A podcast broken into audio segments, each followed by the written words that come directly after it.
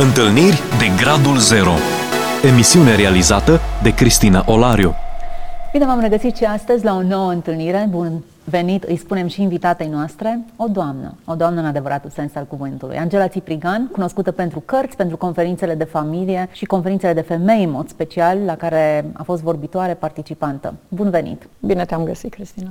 Nici nu știu de unde să pornim. De la istoria copiilor și a vieții de familie destul de solicitante, de la experiențe de sănătate și boală pe care le-ați avut, de la experiențe în lucrare, o paletă largă în care l-ați experimentat pe Dumnezeu în momente de întâlnire zero și pe care aș vrea să selectați din această paletă largă experiența care vi-l descrie pe Dumnezeu cel mai apropiat, cel mai, cel mai drag în istoria și în povestea dumneavoastră.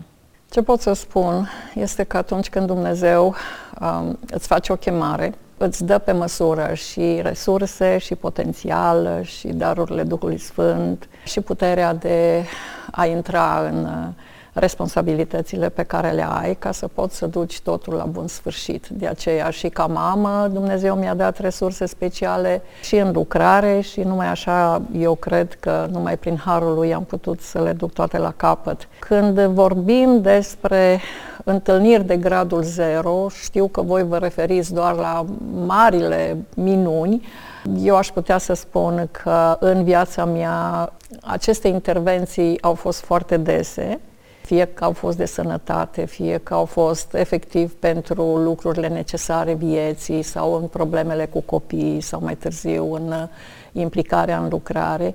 Și chiar m-am gândit de foarte multe ori că dacă ar fi să scriu un jurnal, aș putea să scriu în fiecare zi câte ceva despre o minune nu cred că Dumnezeu există din punctul lui de vedere minuni mari sau minuni mici, poate că noi le cuantificăm așa în funcție de împrejurări, în funcție de timpul în care noi am solicitat uh, un uh, ajutor sau o intervenție specială din partea lui Dumnezeu. Sau în funcție... cât de imposibil ni se pare da, de realizat lucrul acela. și de, uh, eu știu, maturitatea noastră spirituală uh-huh. sau de perioada pe care o traversăm și cred că cerem prea mult uh, intervenții din acestea spectaculoase din partea lui Dumnezeu, deși mă gândesc că Dumnezeu nu are nimic să ne mai demonstreze. Categoric, da. Uh, el este suveran, uh, el este, atributele lui îl definesc un Dumnezeu care nu mai trebuie să ne demonstreze încă o dată și încă o dată. Dar dacă este să mă refer strict la un răspuns pentru întrebarea ta, Uh, chiar m-am gândit în uh, timp ce veneam uh, și mi-am amintit că poate nu l-am lăudat suficient pe Dumnezeu și nu am mărturisit împlinind porunca biblică, nu am mărturisit îndeajuns minunile Domnului din viața noastră, pentru că generațiile actuale au nevoie să audă mm-hmm. că Dumnezeu are aceeași putere și că minunile și intervențiile lui speciale nu s-au terminat Uh, odată cu ultimul capitol din Scriptură, ci din generație în generație. El uh, are aceeași putere și intervențiile lui pot să vină.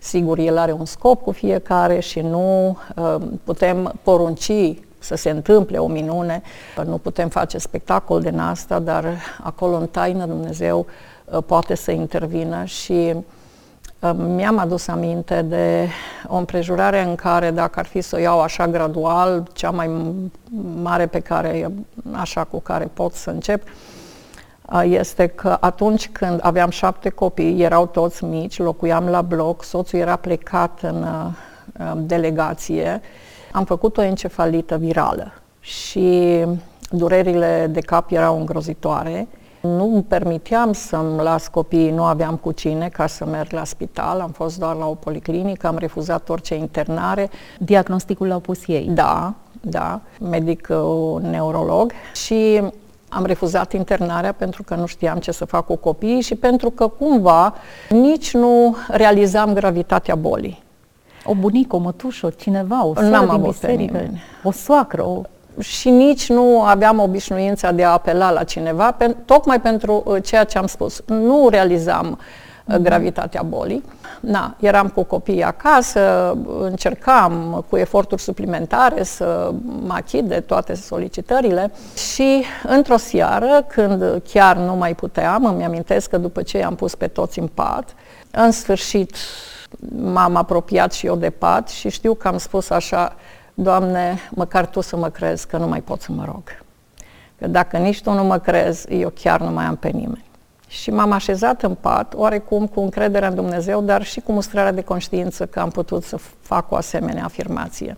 A doua zi dimineață, la ora 10, mi-au bătut în ușă o familie de persoane mai în vârstă, care mi-au spus că în mod miraculos Dumnezeu le-a vorbit în noapte uh, și le-a dat uh, exact locația și modul în care eu arătam și casa și că Dumnezeu i-a trimis în mod special cu un mesaj din partea Domnului.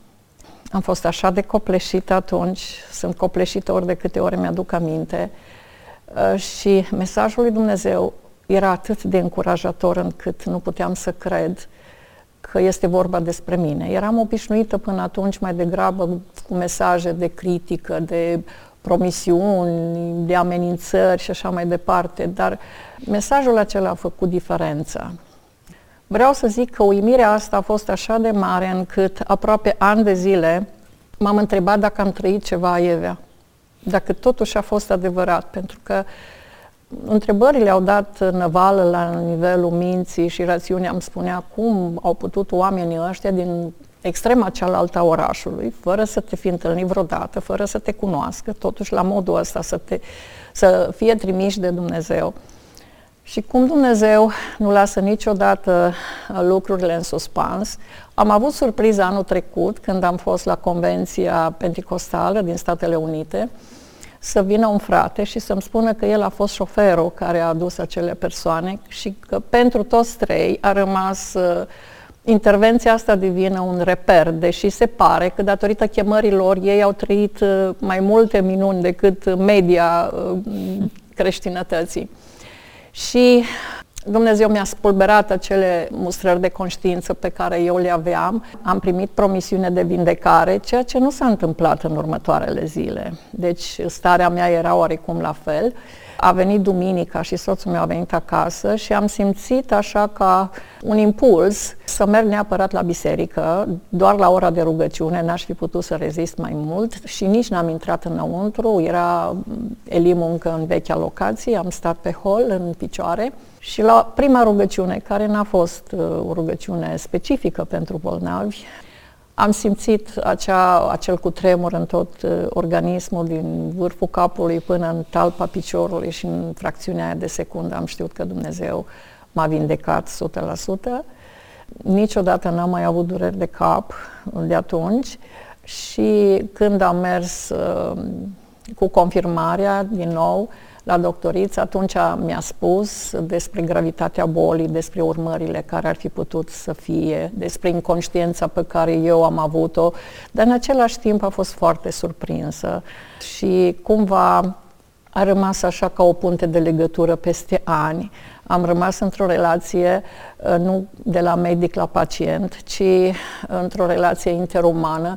Sigur se întâmpla în vremea comunismului asta, dar am rămas într-o relație de apropiere, tocmai datorită acestui eveniment, acestei minuni din uh, viața mea la momentul acela. De fapt, dacă stau să mă gândesc la viața mea, uh, la ce a lucrat cel mai mult Dumnezeu în caracterul meu, în experiența mea, în maturitatea mea, Cred că au fost exact aceste momente de încercare.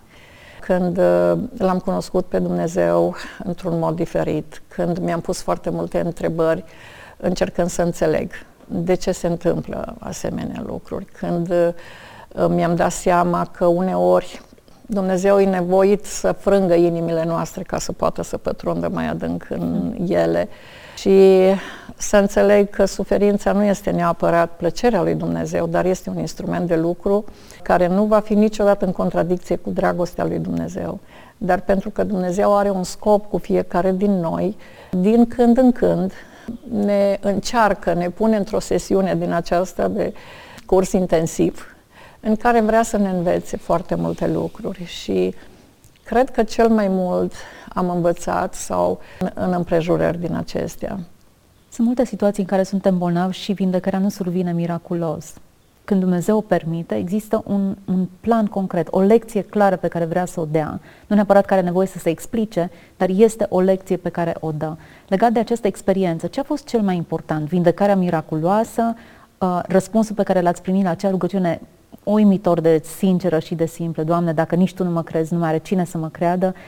Ce a fost cel mai important în toată experiența aceasta? Deci pentru mine a rămas ca reper exact această intervenție divină și nu vindecarea.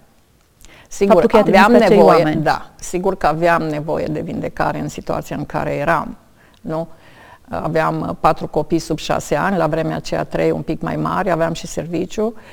Era o situație destul de solicitantă și sigur aveam nevoie și de sănătate, dar cu toată sinceritatea mărturisesc Chiar dacă atunci aveam nevoie de sănătate, peste ani mie mi-a rămas ca rezumat și ca esență um, exact acea intervenție. Repet, de zeci, de sute de ori am rememorat și m-am întrebat parcă așa, cu uimire, a fost adevărat. Hmm. Ca dovadă, cred că și confirmarea asta cu șoferul pentru cu care m-am întâlnit, parcă a venit încă o dată să, și să îmi aduc aminte să o mărturisesc, pentru că eu nu prea am mărturisit minunia asta. Deci a fost atât de intensă și cumva așa am trăit-o în intimitate, nu știu, parcă am vrut să o păstrez într-un sipet al inimii pentru mine și doar în confruntare cu porunca lui Dumnezeu care ne spune să mărturisim, atunci ne trezim și Uh, ne este greu, parcă ne simțim stingheriți să mărturisim, dar trebuie să o facem chiar cu îndrăzneală. Acum mă gândesc ce e cel mai important pentru o mamă tânără cu șapte copii care e într-un moment de criză, de boală, soțul este plecat de acasă. Să se simtă înțeleasă, să simtă că îi pasă cuiva de bătălia pe care o duce. Mesajul în sine ați spus că avea și promisiunea vindecării, dar care nu s-a concretizat în zilele următoare. Prin urmare, ați primit o doză de încurajare sau, de fapt, care a fost nevoia cea mai profundă la care a răspuns Dumnezeu în acel moment? Cred că nevoia mea cea mai mare era să știu că sunt în atenția lui Dumnezeu și aveam o nevoie de încurajare. Deci era combustibilul acela care uh, mi alimenta puterea de a merge mai departe și de a merge într-o atitudine a inimii bună nu cu murmur, nu cu cârtire, pentru că se întâmplă atunci când uh, toate, no, și era o vreme în care nu aveam facilitățile de astăzi, deci trebuie să punem în balanță și uh, lucrurile astea. Cred că exact mesajul din partea lui Dumnezeu, încurajarea pe care am primit-o, uh, modul în care Dumnezeu mă vedea, pentru că eu uh, aveam procese de conștiință, tocmai pentru că din pricina solicitărilor nu mai aveam atât de mult timp să stau în prezența lui Dumnezeu și să mă bucur de revelația lui. Și asta a fost așa ceva ce nu pot să explic, ca o răsplătire incredibilă, nemeritată, un har deosebit, o intervenție de elită uh, de care nici nu realizam că am nevoie pentru că eram convinsă că nu o merit. Și cu atâta mai mult, atunci când Dumnezeu s-a prezentat la modul ăsta, sigur că am fost uimită. Și nu la toată lumea se întâmplă, nu ca lui Saul să-i apară Dumnezeu pe drumul Damascului sau la Moise sau la alte personaje, la alți titani din Scriptură. Dumnezeu are modalitățile lui de a se prezenta, cred că și pe măsura nevoilor noastre în momentul respectiv. Categoric.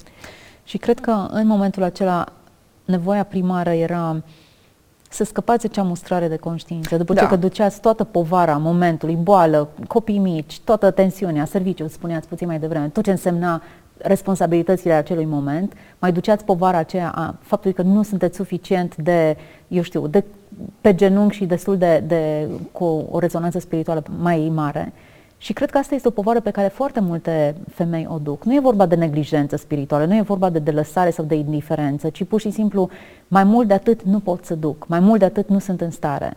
E extraordinar faptul că Dumnezeu exact acestei nevoi a răspuns și cred că e un mesaj pe care îl putem lansa și celor care ne urmăresc și care resimt acest lucru. Mi-am atins pragul, mai mult de atât nu sunt în stare. M-am luptat atât de mult și trăiesc epuizarea aceasta pe care ați resimțit-o atunci. E un mesaj important pe care l-ați primit și cu care... A, eu cred că pentru solicitări diferite, pentru etape diferite din viață, Dumnezeu ne cere lucruri și slujiri diferite. Și cred că sunt și alte mămici în situația în care eu eram atunci. Sigur, Biblia spune să ne rugăm neîncetat, dar uh, și rugăciunea în timp ce îngrijești copiii sau așa, deci uh, poate că altă dată ne-am luat un timp deoparte și cred într-adevăr că multe mame cuantifică la modul ăsta uh, nevoia de a sta înaintea lui Dumnezeu, dar până la urmă cred că tot ce facem pentru copiii noștri ca mame este o slujbă închinată înaintea Domnului și chiar îmi aduc aminte că aveam frustrarea asta. Auzeam la vremea aceea că no, totul este pentru Domnul, copiii sunt un dar și o binecuvântare de la Domnul, dar uh, când toată ziua schimbi doar scutece sau faci biberoane sau te confrunți cu toate celelalte solicitări, nu prea înțelegi, nu? Cum e schimbatul la de scutece în numele Domnului. Mm-hmm. Și mi-amintesc cum Dumnezeu mi-a dat așa într-o viziune că pe fiecare din copiii mei, atunci când i-am primit de la maternitate, nu, au avut 50 uh, de centimetri și 3 kg și ceva, să zic așa, o medie. Dar, peste ani, când uh, într-o zi care a venit poate mult prea repede și neașteptată, am auzit uh, acea expresie de bunăvoie și nesilit de nimeni, am condus la altar un copil, o fată, un băiat, nu, de 1,70 metru, de 60 de kilograme sau 70 de kilograme, ei bine, am putut să înțeleg că tot ce faci ca mamă, de la 3 kg la 60, de la 50 de centimetri la 1,70, este cu adevărat închinat Domnului. Sigur, împreună și cu investiția spirituală care primiază și care susține celelalte eforturi. Tot ceea ce facem e o închinare înainte lui Dumnezeu, dar investiția în oameni de departe este cea mai semnificativă. Șapte copii, câți nepoți aveți acum? Opt copii, pentru că asta se întâmpla când aveam șapte. A venit și al optelea. A, da, completat a venit, și a venit și al optelea împreună cu o altă mare problemă de sănătate și cu o altă mare intervenție divină și 14 nepoți, ca să-ți răspund la întrebare. Deocamdată pot să spun. E bun acest deocamdată. Da, da. Mai avem câteva minute în care am putea împărtăși pe scurt. Ne-ați spus că a venit cu încă o altă problemă de sănătate, cel de-al optelea copil. Eu am trei rinichi și am avut foarte mari probleme de sănătate pe toată perioada sarcinilor, în sensul că făceam infecții foarte dese și trebuia să iau antibiotice. Pentru că imunitatea organismului scăzuse așa de mult, trebuia să iau antibiotice tot mai tari și mai tari și mai tari, așa încât de cum rămâneam însărcinată până când nășteam, doar cu întreruperi de două-trei săptămâni, cel mai mult o lună, din nou trebuia să fac o serie de antibiotice. Și sigur, chiar dacă lucram într-o policlinică, eram într-un mare conflict cu medicii, care mă avertizau de fiecare dată și îmi spuneau că o să mor eu sau uh, na, o să fie un copil cu malformații din cauza antibioticelor și tot timpul aveam discuțiile astea în contradictoriu. Eu primisem o încredințare din partea lui Dumnezeu cu care am mers mai departe și într-un moment când deja am intrat în fază septică, sigur după alte multe spitalizări, uh, după o lună și jumătate de internare în Timișoara, am fost transferată în Salzburg, în Austria, pentru o lună de zile, am fost acolo. Situația era așa de gravă încât uh, nu mai se întrevedea vreo speranță. Cea mai mică dintre fetele noastre avea un an, venise o familie să o înfieze, pentru că așa se vorbea.